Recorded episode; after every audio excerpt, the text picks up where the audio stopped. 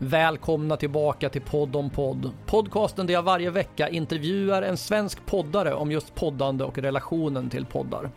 Det enda alla gäster har gemensamt är att jag är nyfiken på dem och deras podcast. Om du tycker om Podd om podd får du gärna följa den på Facebook och Instagram. Jag vill också tacka Rafael Krux för lånet av Rulers of Our Lands som är intromusik till den här podden, samt till min dotter Ida Rosenberg som rattar vårt Instagramkonto. Nu till dagens avsnitt. Det är någon dag sent, men det var det sannerligen värt. Veckans gäst är Kristoffer Triumf från podcasten Värvet. Den är inte bara en intervjupodcast, det är den intervjupodcasten. Kristoffer har gjort över 400 avsnitt sedan starten 2012 och alla andra intervjupoddar i Sverige benchmarkar sig i någon mån mot Värvet, vare sig de erkänner det eller inte. Jag är en av dem. Samtalet med Kristoffer blev precis vad jag hoppades på att Podd om podd skulle handla om. Synen på den egna och andras poddar, om utvecklingen i poddandet, tekniken, ensamheten kontra att göra något tillsammans. Ja, det var bara några av de saker som togs upp. Jag hade svintrevligt när vi spelade in det här. Ni får avgöra själva om ni gillar det eller inte. Här är i alla fall Kristoffer Triumf i det fjärde avsnittet av Podd om podd. Du, jag tänkte göra ett, ett, ett en testfråga först bara Kristoffer. Jag satt och spekulerade lite. Jag vet att du ställde ju upp i, eller du och eh, Emil gjorde Fördomspodden slash Värvet här med dig. Just det. Och eh, det jag funderar på, jag har fått för mig att du är lite allergisk mot det här poddare som intervjuar varandra. Nej, jag har ingenting emot det. Jag tycker det är ganska mysigt och naturligt liksom. Det är, det är Emil som tycker att det är vämjeligt. Ah, Okej, okay, det var så. An annars hade jag spekulerat i om det var till min fördel att jag var relativt okänd med en liten podd gentemot om jag hade varit större för din del. Ja, vet du vad, alltså eh, jag, jag lägger ingen, alltså jag värderar inte poddar på det sättet. Är det någon som vill prata med mig så brukar jag försöka tacka ja. Och det, det uppskattar vi. Ja, och jag uppskattar att det finns något slags milt intresse för mig någonstans. Ja. Ja. Du, jag passar på att läsa in mig lite här. Jag har ju lyssnat på Värvet sedan starten, men inte alltså, läst så mycket om dig, det som har skrivits, utan mest bara lyssnat på när du har pratat om, om dig själv, så här som i Fördomspodden och, och i Värvet och sådär. Det som har liksom läckt ut mellan, mellan intervjudiskussionerna, så att säga. Mm. Men du har skrivit lite, eller pratat lite i intervjuer om dåligt självförtroende när du började med podden. Mm. Har det där förändrats någonting? Jag menar, du har ju ändå alltså, Sveriges i princip största intervjupodd. Eh, ja, det har det verkligen gjort tycker jag. Och, och ibland så här, eh, du vet, ibland blir det liksom som en självuppfyllande profetia. Om man säger någonting i en intervju och sen så fortsätter man i nästa och så här. Och jag tycker liksom att jag har pratat så jävla onödigt mycket om mitt dåliga självförtroende. För egentligen skulle jag hellre velat liksom prata om resan snarare med självförtroendet. Men det faktum att jag på något sätt har blivit påmind varje gång jag har gett en intervju är ju, alltså spär ju, alltså det håller mig tillbaka liksom. Ehm, så att jag skulle säga att mitt självförtroende är ganska gott för det mesta nu för tiden. I alla fall när det gäller liksom podderiet. Eh, samtidigt så är det så här tänker jag lite högt att eh, det är ett ganska ensamt yrke ju. Att sitta och, och liksom, ja, förvisso då med en gäst två timmar i veckan. Men resten av tiden så är man ju inte, är ju inte så mycket med folk. Så jag tror att jag, och jag har liksom känt en längtan också efter ett kollektiv. Och jag börjar förstå det nu, för nu har jag liksom hittat ett. Jag vet inte hur länge det varar, men... Eh, och jag har känt väldigt mycket att det, jag förstår nu varför jag har längtat efter det. För att det är väldigt mycket lättare att känna att man utvecklas i ett eh, kollektiv.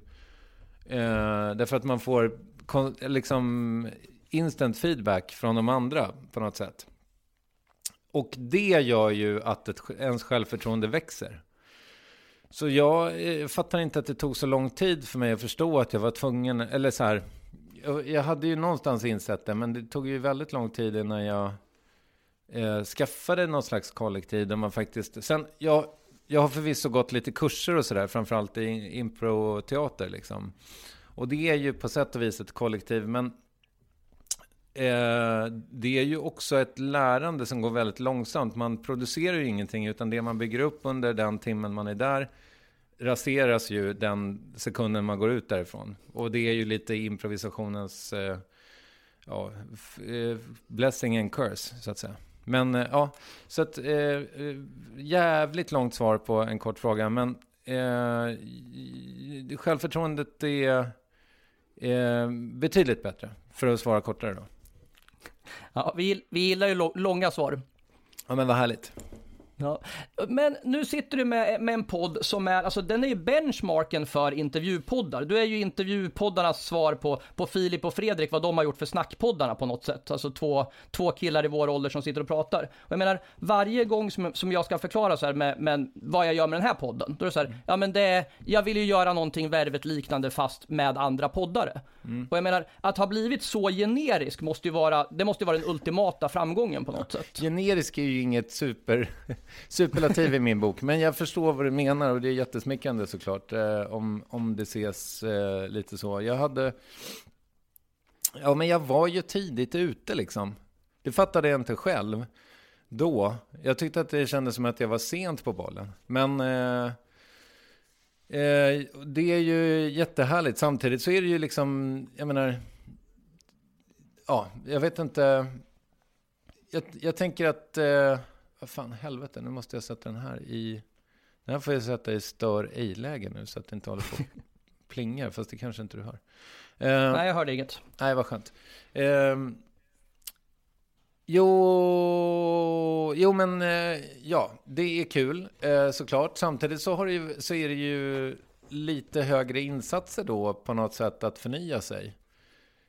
och det har jag ju alltså jag har verkligen jobbat med det. Uh, alltså försökt att förnya värvet i det lilla liksom. Och sen nu i år så gjorde jag, eh, liksom, har jag gjort det lite mer i det stora.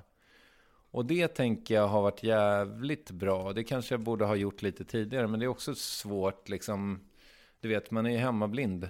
Eh, och återigen det här med kollektivet. Så här, jag har, alltså, det är klart att det finns människor som jobbar med värvet på ett eller annat sätt. Men eh, till syvende och sist så är det ju jag som måste fatta beslutet om vi ska liksom byta grafisk profil eller ja, du vet, st steka några standardfrågor och lägga in några nya och sådär. Men eh, ja, nej, det, det är ju skitsmickrande. Men jag upplever att, att det fanns något, nu kanske jag är ute och cyklar här i min, i min egen analys, men jag upplever att du redan väldigt tidigt, alltså typ 30 avsnitt in på Värvet eller något, breddade dig ganska snabbt från att vara en, alltså ha profilerat dig som att göra mest underhållnings eh, humorintervjuer, alltså med komiker, mm. till att bredda och liksom innefatta musiker, politiker, eh, författare redan där. Och det var ju väldigt tidigt. Jag menar, du har gjort 400 plus nu. Jo, och det, har väl, det är väl också lite så här, äh, jag, för, jag förstod väl, och det tror jag i och för sig att jag förstod mycket tidigare än så, men tanken från början var väl att jag framförallt skulle liksom, ja men jag, jag, jag undrar när jag ska göra en intervju där jag inte pratar om Mark Maron. Äh, det har inte hänt hittills tror jag. Äh, men Mark Maron gjorde ju liksom andra komiker framför allt, och sen hade han The Occasional Obama eller vad det nu kan ha varit. Men, eh, och det var ju liksom, eh, Obama var ju där långt senare, men du förstår vad jag menar, att liksom eh, bulken var komiker och sen så var det någon lite då och då som inte var det, utan en regissör eller sådär. Men Sverige är ju så jävla litet. Och, så det var ju liksom bara att inse ganska snabbt att om jag bara ska göra komiker, då, får, då är jag ju liksom om två år, då är jag ju nere på liksom första gångs komiker på Big Ben. Och det kan bli tufft liksom att nå ut med. Uh, och sen visade det sig också alltså, relativt snabbt att jag kunde ju göra gäster som jag inte riktigt, alltså vars världar jag inte bottnade i också. Och det blev ändå bra i vissa fall kanske ännu bättre. När jag inte liksom, eh, ja men du vet, om jag gör en, i de få fallen när jag har gjort sportmänniskor liksom, så har det ju blivit kul samtal tänker jag. För att för mig är det liksom så jävla grund, eller grumliga vatten eller vad man ska säga, eh, hala isar. Och för dem är det liksom så här, men frågor som de aldrig har fått förut, därför att alla som intervjuar dem kan deras värld. Så lite grann som att bli intervjuad av en eh, tredjeklassare liksom. ja. Och det är kul. Och du kör inte Jan Guillous stuk med att låtsas som att du aldrig har fått frågan? Eller aldrig, att, du, att du aldrig låtsas som att du aldrig har ställt frågan? Um, jag vet nej, inte vart jag ville komma nej, men, ja, men jag, har, jag tror jag förstår vad du menar. Men eh, alltså, det är ju... Det, enda anledningen till att han säger det där är ju för att han ska kunna svara samma sak i varje intervju. Det är ganska bra försvarstal. Ja. Eh, du, apropå det, när, när, du har gjort, alltså när det har blivit så här så stort som värvet har blivit, så blir det ju på något sätt, tänker jag, högre krav från, alltså både från dig själv kanske, men även från de som lyssnar på, på kvaliteten. Känner du mer att du, att du tänker efter, alltså i efterhand, får, får, du, får du mer ångest för om du ska lägga ut en intervju eller inte? Eller är det så självklart att du är så inkörd på det nu att, att intervjuerna har en lägsta nivå som alltid, alltid är liksom en no-brainer? Alltså, det, med risk då för att hamna i någon slags självförtroende-träsk igen, men första året vet jag att jag liksom skrev i princip varje vecka så här till Lovisa som klippte då i början. Vet inte om du kan rädda den här skiten.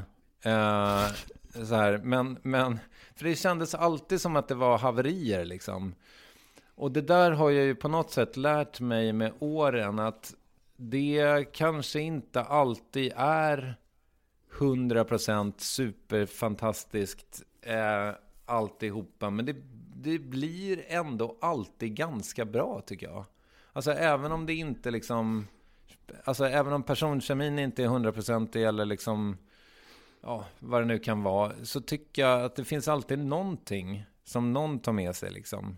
Eh, så eh, nej, jag har inte mer ångest nu. Snarare tvärtom tycker jag. Alltså särskilt sen jag har börjat med det dagliga värvet. Liksom, när jag faktiskt eh, levererar kvalitativt un, eh, in, innehåll liksom vecka ut och vecka in. Då kan man ju eh, kan jag unna lyssnarna att få plocka russinen ur kakan om de vill. Liksom. Men om den dag de har det regnigt och tomt på andra poddar att lyssna på så kanske de vågar sig på den där intervjun som de inte tror är intressant och så kommer de eh, inse att det faktiskt fanns något där. Liksom. Men det där vet inte jag om du har tänkt på eller om du har gjort samma reflektion. Men jag tycker nästan alltid att intervjuer med människor som jag inte är intresserad av är de mest intressanta. Ja, och framförallt, jag tycker att det är som bäst, för jag brukar alltid, jag skriptar ju inte mina intervjuer speciellt hårt. Jag gör lite stödord och sen så, jag skulle aldrig skriva en färdig fråga, utan, utan gör lite stödord. Det är som bäst tycker jag när man, när man derailar de där frågorna och hamnar ute på någonstans där man inte hade en aning om att man skulle hamna. Då mm. är det som roligast. Mm. Men när du själv väljer vad du ska lyssna på liksom, tar du de som du är nyfiken på eller händer det att du lyssnar på en, en gäst som du faktiskt nästan, kanske ogillar till och med? Ja, absolut. Eh, alltså, ja, jag tar dem jag är nyfiken på och det är dumt för att all, de, de gångerna som man har haft den största wow-upplevelsen av poddar, det är ju när man inte har trott att man ska tycka om det. Jag vet. Det är då det är som mm. bäst. Mm.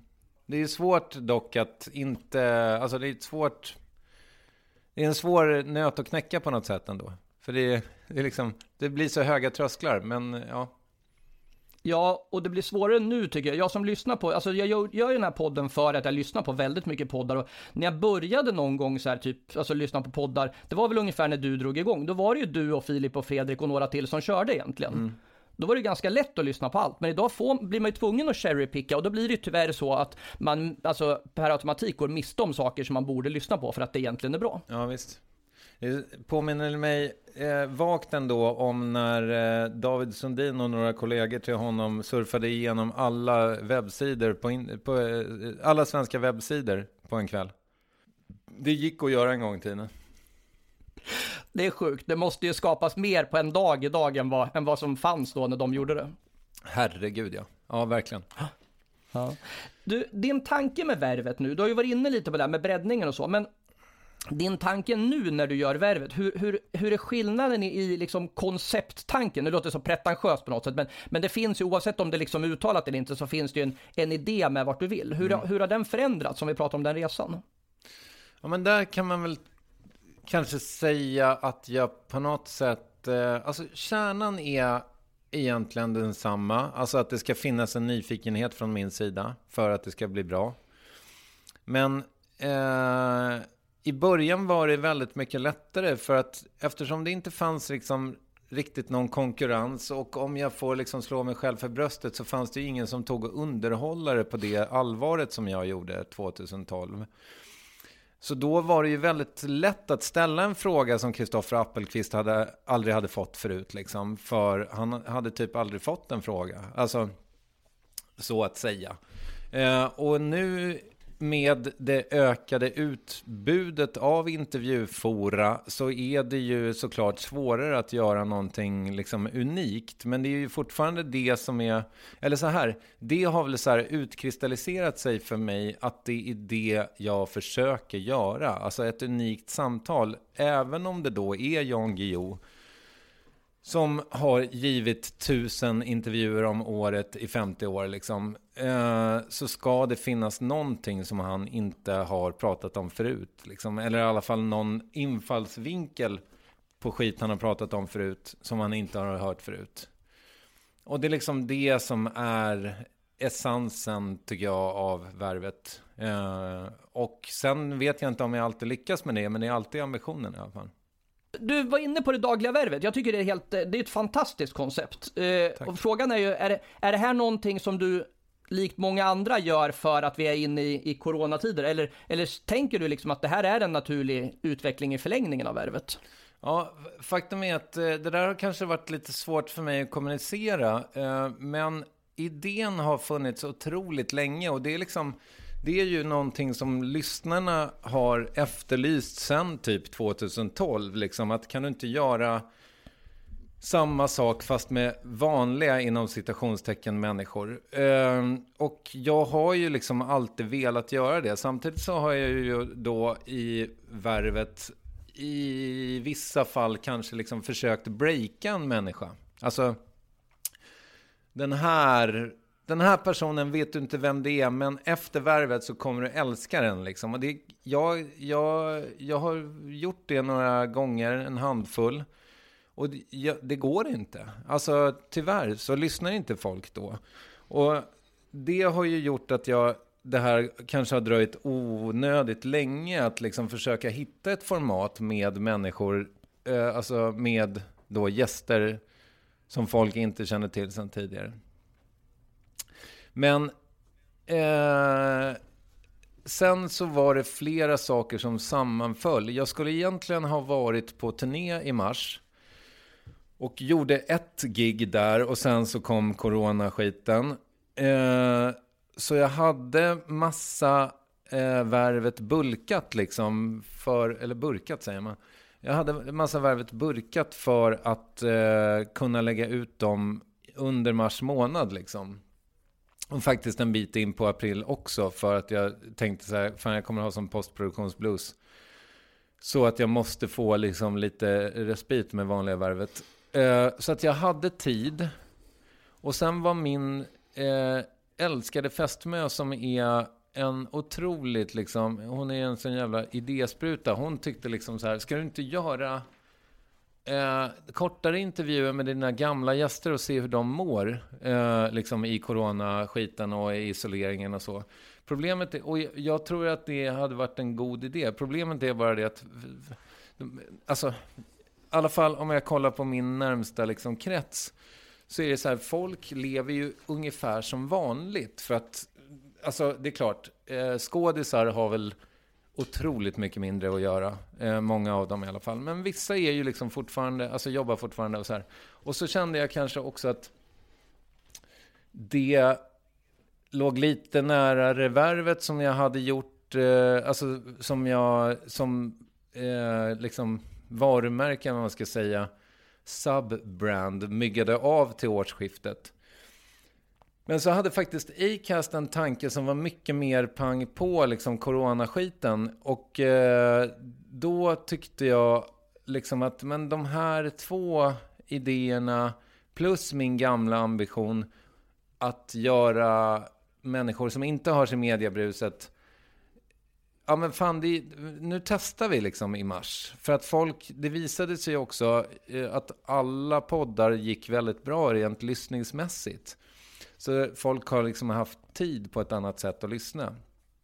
Eh, men jag ska bara säga också en sista grej om det. Att faktum är att jag hade skrivit ett programförslag eh, till Acast, alltså eh, en konceptbeskrivning för en sommarserie som ligger ganska nära det dagliga värvet. Som jag hade tänkt göra i sommar, att jag skulle åka runt med liksom tåg i Sverige och träffa människor som inte passar in i mallen. Typ så här, värvet möter hundra höjdare. Eh, så Ja, nu blev det det dagliga värvet istället, men jag tror att det dagliga värvet kommer att utvecklas jättemycket som varumärke också, för responsen har varit väldigt fin tycker jag, eh, och det har varit väldigt kul att göra, och det är också, ja men, det är ju lägre trösklar med ett kortare format, liksom, för, både för lyssnarna och för mig faktiskt. Alltså det är ju lättare att eh, gå till jobbet och skriva frågor i en, en timme liksom och sen intervjua den. För ofta så är ju det dagliga värvet-gästerna lite mer svårresearchade än de, de vanliga liksom. Och kanske tänker jag också i och med att många av dem, alltså, eller de inte är offentliga personer så är de ju också jag kan tänka mig att det kanske kräver lite mer alltså, styrda frågor än, än en offentlig person som är van vid intervjusituationen. Kanske ja, men fan vad de har varit eh, vältaliga hittills allihopa. Jag har väl gjort eh, åtta stycken till dags dato. Eh, och eh, det har varit så himla roligt och eh, folk är ju bra på att snacka liksom. Eh, men visst, eh, de, de, har ju också varit mera fokuserade, alltså så här nischade på deras vardag. Så, här. så att jag har ju kanske inte ställt... Eh, ja, det här segmentet frågor du inte har fått förut som jag har lanserat i värvet. Den har jag inte kört i det dagliga värvet av förklarliga skäl. Nej, men du, en så här pseudotanker. Kan det vara så att folk i gemen är mer vältaliga och alltså lätt, har lättare att prata sen sociala medier kom in i bilden? Alla människor är vana vid att ha en plattform.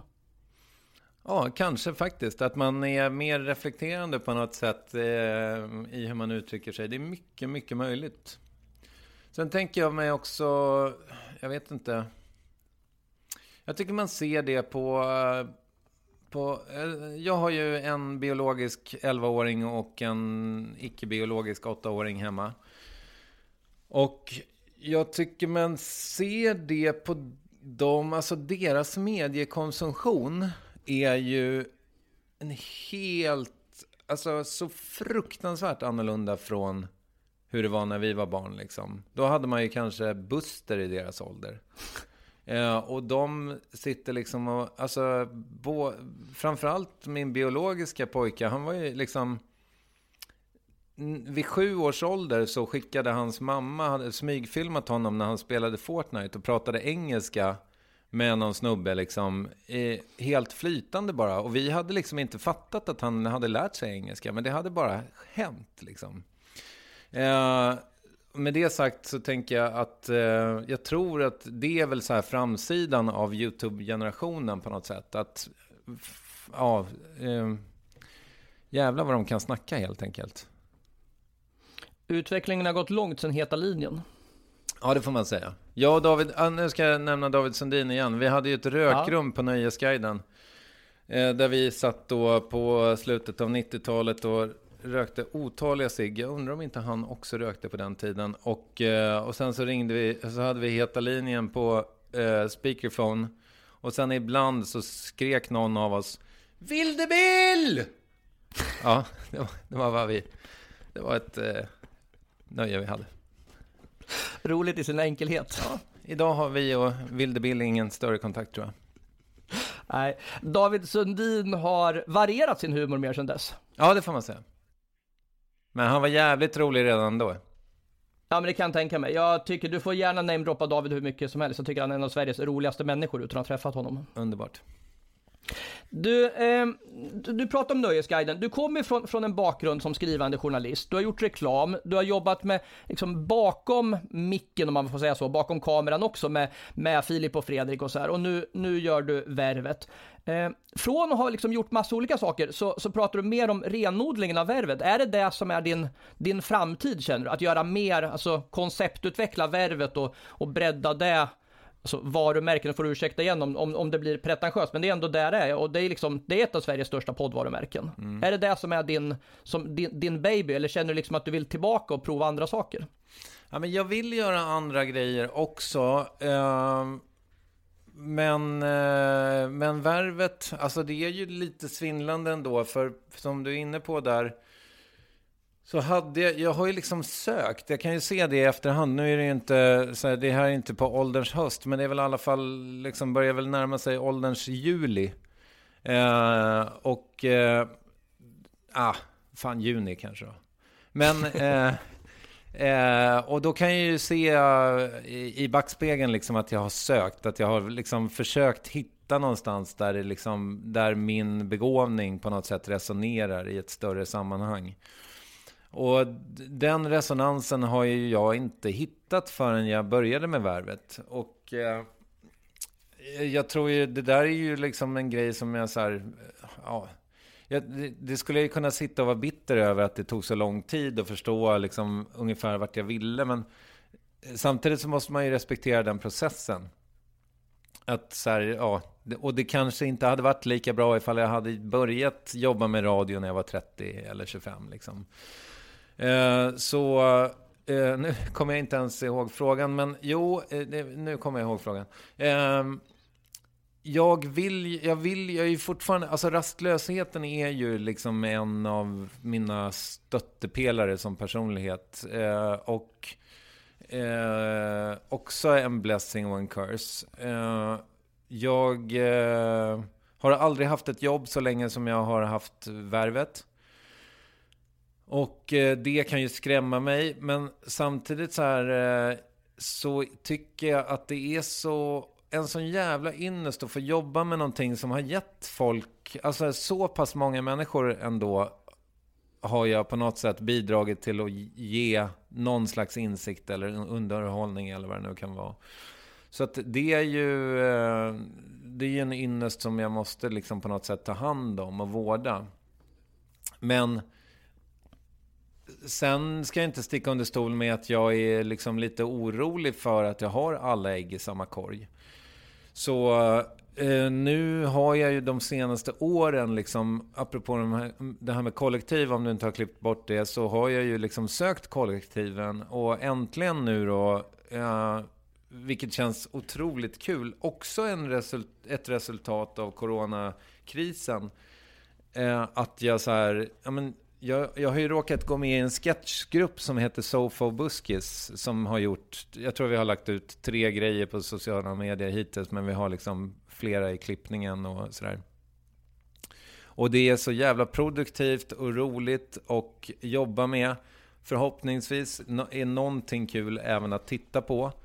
Eh, eh även, om, även om jag tänker att vi kanske, ja, ah, jag ska inte säga att vi jobbar mer med kvantitet än kvalitet, men eh, understundom så snuddar vi väl vid det. Men jag tycker också så här, fan, hellre få ut någonting eh, än att sitta och ruva på det i tusen år. Liksom. För att vi kommer, det kommer bli bättre och bättre, för vi lär oss alla längs vägen. Liksom.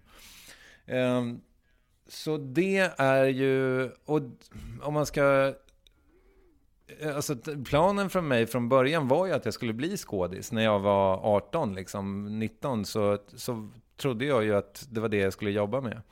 Och sen så hade jag scenskräck och livet kom emellan och allt det där. Och sen klippte 25 år senare så är, är jag faktiskt lite det i något slags hobbygäng. Och det är ju jävligt kul eh, att den cirkeln sluts. Och jag gör mig kanske inga illusioner av att kunna jobba med det. Men, men det har i alla fall gett mig eh, Eh, ja, men det har gett otroligt mycket energi. Så min förhoppning är ju att kunna göra den typen av grejer också. vid sidan av värvet. Eh, och kanske också så här, fan, det enda som, mitt största problem just nu är ju att jag har för lite tid. Eh, eller att dygnet har för få timmar liksom. För jag skulle otroligt gärna... Det finns liksom en, en annan podcastidé också som har legat och bubblat i flera år. Som så här, fan, den där måste jag försöka hitta tid till. Um, så vi får se när jag hinner ta tag i den. Men, men uh, ja, uh, nu ska vi se. Nu har jag, jag, jag, Först så hade jag glömt bort frågan, sen kom jag ihåg den, sen glömde jag bort den. Sen kom jag, nu, har jag, nu är jag tillbaka på att ha glömt bort den. Ja, men jag tror att du svarar på den ändå. Min fråga var egentligen så här, att, att gå vidare på, på värvet-spåret, om en bredda det, alternativt att, att prova andra saker. Och det mm. tycker jag väl du, du svarar alldeles eh, excellent på. Det korta svaret är både och. Ja. ja. Och det, det, är så roligt att du går in på det här med humor, för att du har ju pratat om det också och att du har, att du har liksom testat lite, du har varit inne och fingrat på stand-upen. Mm. Och uppenbart så har du ett kontaktnät inom, inom svensk humor också och pra, pratar gärna humor. Men samtidigt så upplever jag... Eh, Mig som tråkig? Nej, ja eh, och nej. det, det gör jag, men jag ska utveckla det. Jag upplever inte dig som tråkig, men jag upplever att du Ibland känns det som att du medvetet gör dig tråkig i värvet. Att du mm. klipper bort, att du försöker döda dig själv så mycket som möjligt i värvet på, för att lyfta fram dina, dina eh, dina intervjuobjekt så mycket som möjligt. Till skillnad från till exempel Simon Gärdenfors i Arkivsamtal. Som då tar ganska stort utrymme. Det känns som att du kliver bak så långt du kan i rummet. Mm. Ofta. Ja, eh, och det ska jag väl säga, det är inte bara, alltså jag tror i och för sig att jag är mer moderat eh, med klippningen nu, om det är ett ord. Liberal är nog det jag försöker säga. Jag är mer liberal, alltså att jag släpper igenom mer av mig själv. Men det där har, ju, det har varit en supermedveten strategi från dag ett. För att när jag la ut det första avsnittet med Soran Ismail eller det andra med Kristoffer Appelqvist eller det tredje med Alex Schulman så visste inte en jävel vem jag var. Och nyfikenheten på mig var ju obefintlig. Och sen, och då förstod, alltså jag förstod redan då att den kurvan kommer liksom behöva vara väldigt flack. Men den kan ändå gå liksom åt det här hållet om jag nu pekar åt rätt håll. Du och jag facetimar samtidigt. Jag vet inte om lyssnarna har fattat det. Men, men, men du förstår vad jag menar. Att, att så här, om, om det är eh, 0,1 procent Kristoffer Triumf i intervjun i de första avsnitten så kan det vara 22 år 2020. Eh, och det kanske till och med kan vara 25 år 2025 eller vad det nu kan vara. Men, men den... Eh, ja, det, det, jag, jag insåg liksom att värvet är inte en arena för mig primärt. För att folk är nyfikna på gästerna. Och det ska de också få. Så att jag klipper absolut bort mig själv väldigt mycket. Och det är liksom det första jag eh, säger till mina nya producenter typ. Eh, men därmed eh, inte sagt att, eh, alltså så här, återigen då att säger jag någonting kul och gästen går igång på det, ja men då får det ju, och, och säger någonting vettigt, men men punchlinen är aldrig min, så att säga. Alltså förstår du? I sådana fall Absolut. så steks det. Om, om gästen säger haha, vad kul, nästa fråga, då ryker det ju all världens väg. Mm. Eh, så att, ehm, och liksom, jag ska inte säga att det finns en frustration i det, för att jag, jag, har, ju, jag har ju själv skapat det här formatet, så då får jag liksom tugga i mig det. Men däremot så har jag väl liksom känt att eh, det, det ska finnas arenor för min, alltså för att göra kul också. Eh, men det kanske inte är värvet primärt som är den arenan. Nej. Nej, och det var väl det som var egentligen svaret på, på, din, på din, eh, alltså din, din kommentar om jag upplever dig som tråkig. Så, så är det väl kort svar från min sida. Jag upplever ibland att, att du har gjort dig tråkig. Mm. Medvetet. Och det var mm. väl det som var grejen. Och, och, det är precis det, det som du säger var väl min, min, min upplevelse också. Att du i början verkligen skalade av dig själv så mycket det gick egentligen. Mm. Nej, men jag, och sen har ju jag, eh, ja, jag, jag tänker också att det är jävligt svårt med humor. Jag, man måste ändå respektera människor som jobbar med det och som har gjort det över tid. Liksom. satan vilket svårt hantverk det är. Särskilt om man liksom inte, alltså Vissa människor har det ju liksom gratis på något sätt. Alltså, ja, inte fan vet jag, så här, Johan Glans eller... Eh, David Sundin. Ja, eller David Sundin. Men, ja, eller eh, Petrina Solange liksom. Alltså mm. att de, det är... Det är deras natur och det har det väl inte riktigt varit för mig. Eller så här, jag är oftast... Jag, jag försöker väldigt ofta vara rolig, men i en, i en ganska stor del av fallen så blir det nästan bara kul för mig. Så jag har liksom inte ens så kommersiell humor kan man väl säga. Och det är väl, eh, så här, det, är väl det som är, är bristen. Eh, eh, och det är kanske därför jag är poddare och inte ståuppkomiker också. Fast jag kan ju också tycka att när det blir roligt på det sättet så blir det, alltså om du, någon gång när det blir ofrivilligt roligt eller otänkt roligt i värvet så är det roligare än när det blir roligt i ett humorprogram. Mm. Alltså om du är med på vad jag menar. För, ja. för att det kommer så oväntat och då blir det, det blir så naturligt. Det är min favorithumor. Ja, härligt. Ja, men vad bra. Egentligen. Tack. Ja. Och det, och det som, du, som du sa också, det här när vi jobbar mer med kvantitet än kvalitet, apropå sketchgruppen, mm. så kan jag också tycka att det är ju kul när man i princip prackar på en massa humor lågt och högt på människor och sen så ibland så kommer guldkornet. Jag är ja. gärna beredd att gå igenom skiten en bit för att det ska dyka upp ett guldkorn, snarare än folk som vet slipar på något in absurdum och så, så känns det bara pretentiöst och sökt egentligen. Ja, men då är Sofa och Buskis någonting för dig. Ja, det låter bra. Ja. Du, vi, vi, har nämnt, vi nämnde ju du, både arkivsamtal och, eh, och poddar i stort, Mark Maron och så här. Eh, och Mark Maron är ju uppenbarligen en stor influens, men om vi tittar på den svenska delen, med, så jag skulle väl påstå att, att Kristoffer Wiklin och söndagsintervjun kanske konceptmässigt är det som ligger närmast värvet. Mm. Ja, det får man väl säga. Ja, Ja, men det finns en massa andra. Hur mycket sneglar du på, på andra intervjupoddar? Både vad gäller kanske så här, i, alltså teknik och, och koncept och så, men även vilka gäster de väljer?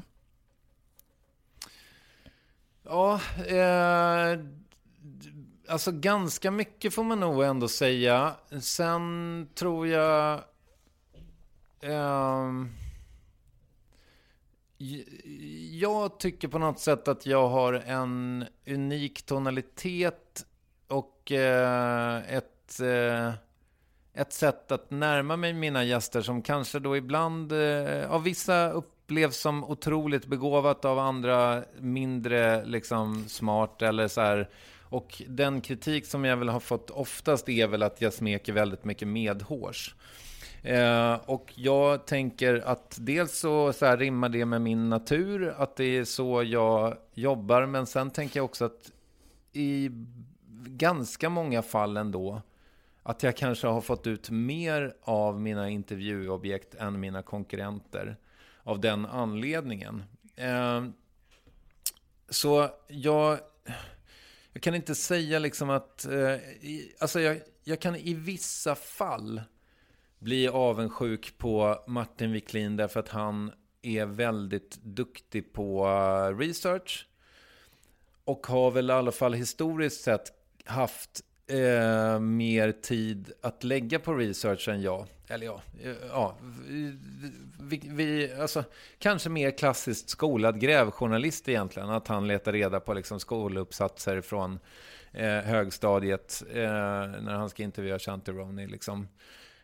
Ja, det där var en referens insåg jag nu. Men, men eh, eh, till mammas nya kille.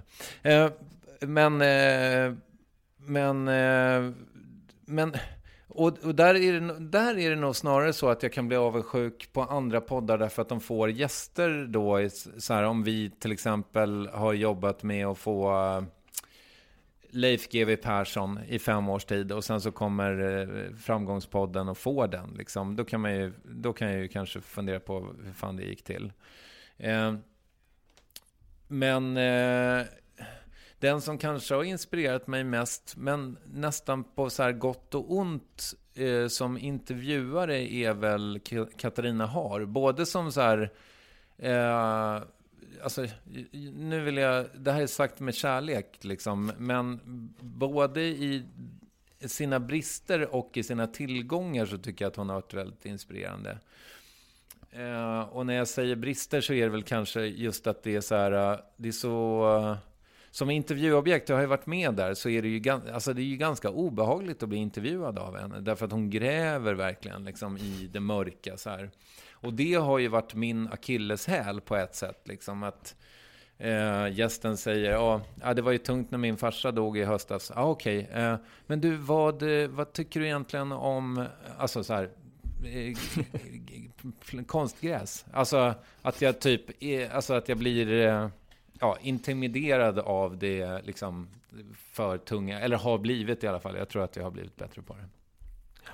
Så att, eh, så att liksom, eh, otroligt långt svar igen då, men eh, jag, jag tror jag snor små, små, små delar av andra, nästan att, så, utan att förstå det själv. Eh, och sen kan man väl på sätt och vis säga att så här, ja men frågor du inte har fått förut, är det en rip-off på uh, Schulman Shows uh, podcast tombola uh, upplägg liksom? Ja, det kanske det skulle kunna vara. Men med det att jag skriver dem själv så då tycker jag inte att det är en rip-off liksom. Men, men jag kan inte säga att jag känner mig att, så här, otroligt hotad av någon eh, eller heller liksom att jag är för inspirerad av någon. Det, alltså, om, om värvet hade kommit nu, då kanske det hade varit tuffare. Men nu hade jag liksom ändå några goda år att på något sätt eh, hitta mitt uttryck och hitta mitt sätt att prata med människor innan jag fick någon konkurrens. Och det kanske var en fördel. Ja, och det, det som du pratar om med, med, att du blir intimiderad av, av alltså just stundens allvar, om man ska kalla det så. Mm. Blir inte det också lättare när du, har, när du är så pass stor och etablerad att alla vet vem du är och det, blir, alltså, det har blivit någon sorts prestige att vara med i värvet. Det är inte så att du tar in vem som helst, får man väl vara krass och säga. Det måste ju finnas ett, ett, ett intresse för det. Och är det inte lättare då att, att handskas med den situationen när du vet att, att folk förväntar, alltså folk är ju där för att det är bra för dem och, och förväntar sig att du ska, alltså att man ska hamna i den situationen. Kanske svårare att vara en okänd poddare och säga, kan du inte berätta mer om när din mamma gick bort? Mm. Än, än att vara, alltså värvet nu egentligen. Jo, eh, absolut. Eh, och då är vi ju där igen. Men samtidigt så här, jag, jag tänker ju inte riktigt på när eh, Eh, eh, ja. Martina Montelius är här, att eh, det ska lyssnas på av en kvarts miljon människor eller vad det nu kan vara. Liksom. Eh, så det är min, alltså, om, jag tänker att jag, eh, eller jo, det kanske jag gör någonstans ändå. Alltså, men, men det är ju ändå henne som mitt möte alltså... Så här, jag, jag, är inte säker på att jag svarar på din fråga, men... Jag, jag insåg ganska snabbt, tror jag också, eh, att jag skulle försöka att inte vara snaskig i mina intervjuer. Alltså, eh, och det har väl också med min natur att göra, men jag tänker att om jag sitter och gräver i folks skilsmässor och bodelningar och liksom eh, elände och när de fick sparken. Så här, om, jag, om jag skulle gräva för mycket i det så tänker jag så här, ja, men då kanske jag inte får eh, liksom Robin. Eh, utan jag vill ju att Robin ska veta att när hon kommer hit så kommer det bli ett respektfullt samtal. Liksom. Och har jag då trampat i eh, klaveret allt för många gånger och, och varit snaskig, ja då, då, kommer de ju, då kommer ju hon gå till Emil Persson istället. Liksom. Eh, eller Katarina har, eller vad det nu kan vara. Liksom. Så att, eh, eh, ja, jag vet inte som sagt ifall det var svar på frågan, men, men eh, det är ju... Alltså jag tänker att respekt, är, respekt och nyfikenhet är liksom grundpelarna på något sätt i själva mötet. Mm. Ja, och ska jag, få, ska jag stryka lite medhårs nu så tycker jag alltså det som jag tycker är styrkan i värvet och, och i förlängningen då hos dig då såklart eftersom, eftersom det är du som gör det. Så är det ju att Visst, jag jämförde dig med Martin Wiklin, men det är kanske mer rättvist säger jag så här att på ena änden så har du Martin Wiklin och Katarina Har och alltså de här tunga och nästan liksom lite, alltså, mörk höll jag på att säga, men du förstår vad jag menar, de här liksom allvarsamma journalisterna. Ja. Och på andra sidan har de här som kör på, på ren happy-go-lucky energi. Då säger jag, där, där har vi mer Nemo, Alexander Pärleros, Robin Berglund och Mina vänner-boken. Mm. Jag tycker att du har mutat in ett område någonstans i mitten där du, där du har gjort det bra, att, att du vågar närmare humorbiten, men samtidigt kan, kan komma in på, på de tyngre områdena utan att det känns konstigt. Ja, men det är ju en eh, jättefin komplimang. Fan vad härligt. Tack. Ja, men det, ja, det är väl också tanken att det ska finnas en dynamik. Jag gör ju också, alltså, eh, Mina vännerboken och Fördomspodden är ju båda ganska korta format. Liksom. Mina, mina intervjuer är ju, i alla fall i oklippt format, ofta en och en halv timme långa. Liksom. Det är pisslångt. Då måste det ju finnas en dynamik, både för mig och för gästen och för lyssnaren. Liksom. Det måste vara högt och lågt. Eh, Sen kan jag tycka liksom att så här, alltså det finns ju nästan inget härligare än när det kommer ett nytt Fördomspodden för att det är 100% energi från ruta ett till liksom slutfrågan 40 minuter senare. Det är ju ljuvligt liksom, men det är ju inte mitt format. Nej. Tyvärr. Eh, Nej, men. ja. Nej, jag förstår det. Och det bygger han har ju, jag tycker att, att Emil Persson har väl gjort, har gjort det otroligt bra i att, i att bygga ett format som, som bara han kan göra. Det skulle, alltså, skulle han lägga ner det, jag har svårt att se att någon annan skulle göra Fördomspodden än just Emil. Nej, det går nog fan inte. Det står ju och faller med honom. absolut. Däremot så tänker jag så här, alltså jag, jag har sagt det till honom flera gånger, att jag tycker det är obegripligt att han inte gör det på engelska också. Ja, det funkar. Och speciellt med tanke, alltså visst, jag, jag har ju gjort, jag, inte, jag kommer från en spelbakgrund. Jag intervjuar mycket folk i, inom sportsbetting och poker och så här tidigare. Okay. Och, och fått, blivit tvungen att göra en del intervjuer på engelska. Och jag är inte rädd för att prata engelska, utan jag känner bara att jag kan tappa en dimension där. Alltså att det är det som är mitt problem. Ja, men det gör man. Men det blir bra ändå. Jo, precis. Och, och, det blir det väl på något sätt. Även alltså, om, det, kan, det är såklart att det, att det blir, eller kan bli i alla fall. Men det jag tänker med, med Emil som du säger, hans frågor är ju så pass skriptade så att det borde ju egentligen på något sätt vara enklare att, att göra en överföring till engelska där. Verkligen. Ja, men jag tror att han skulle göra det kanon. Ja. Du, du pratade om Mark Maron eh, tidigare och, och, vi pratade om vilka andra, här, vilka poddar du sneglar på. Men om du själv bara lyssnar, alltså för avslappning, lyssnar du på poddar själv? Alltså mm. bara för underhållningsvärdet? Ja, men där är det ju jättesvårt att lära gamla. Alltså jag, jag har ju då... Eh, nu, nu blir det ännu flera gubbar, men det, men det är ju så att onsdag, torsdag, fredag så har jag tre olika killpoddar som jag lyssnar på. Sen uh, har jag, alltså då är det ju då Fördomspodden, Filip och Fredrik och Alex och Sigge. Eh, som liksom på något sätt, för det mesta i alla fall, ingår i min eh, mediekonsumtion. Sen har jag eh, liksom, sen det problemet med Della, hel, hela Della-portföljen är att de är så produktiva. Så där har jag svårt att eh, hålla mig, alltså jag hinner inte riktigt med. Eh, nu eh, gick ju en av Della-poddarna i graven som du vet. Så blev det lite enklare liksom, men det är fortfarande lite mycket så. Och sen eh, försöker jag hinna med eh, en Varje söker sin podd också, för det är liksom eh, det mest Alltså det är det mest intellektuellt stimulerande vi har i svensk medieflora.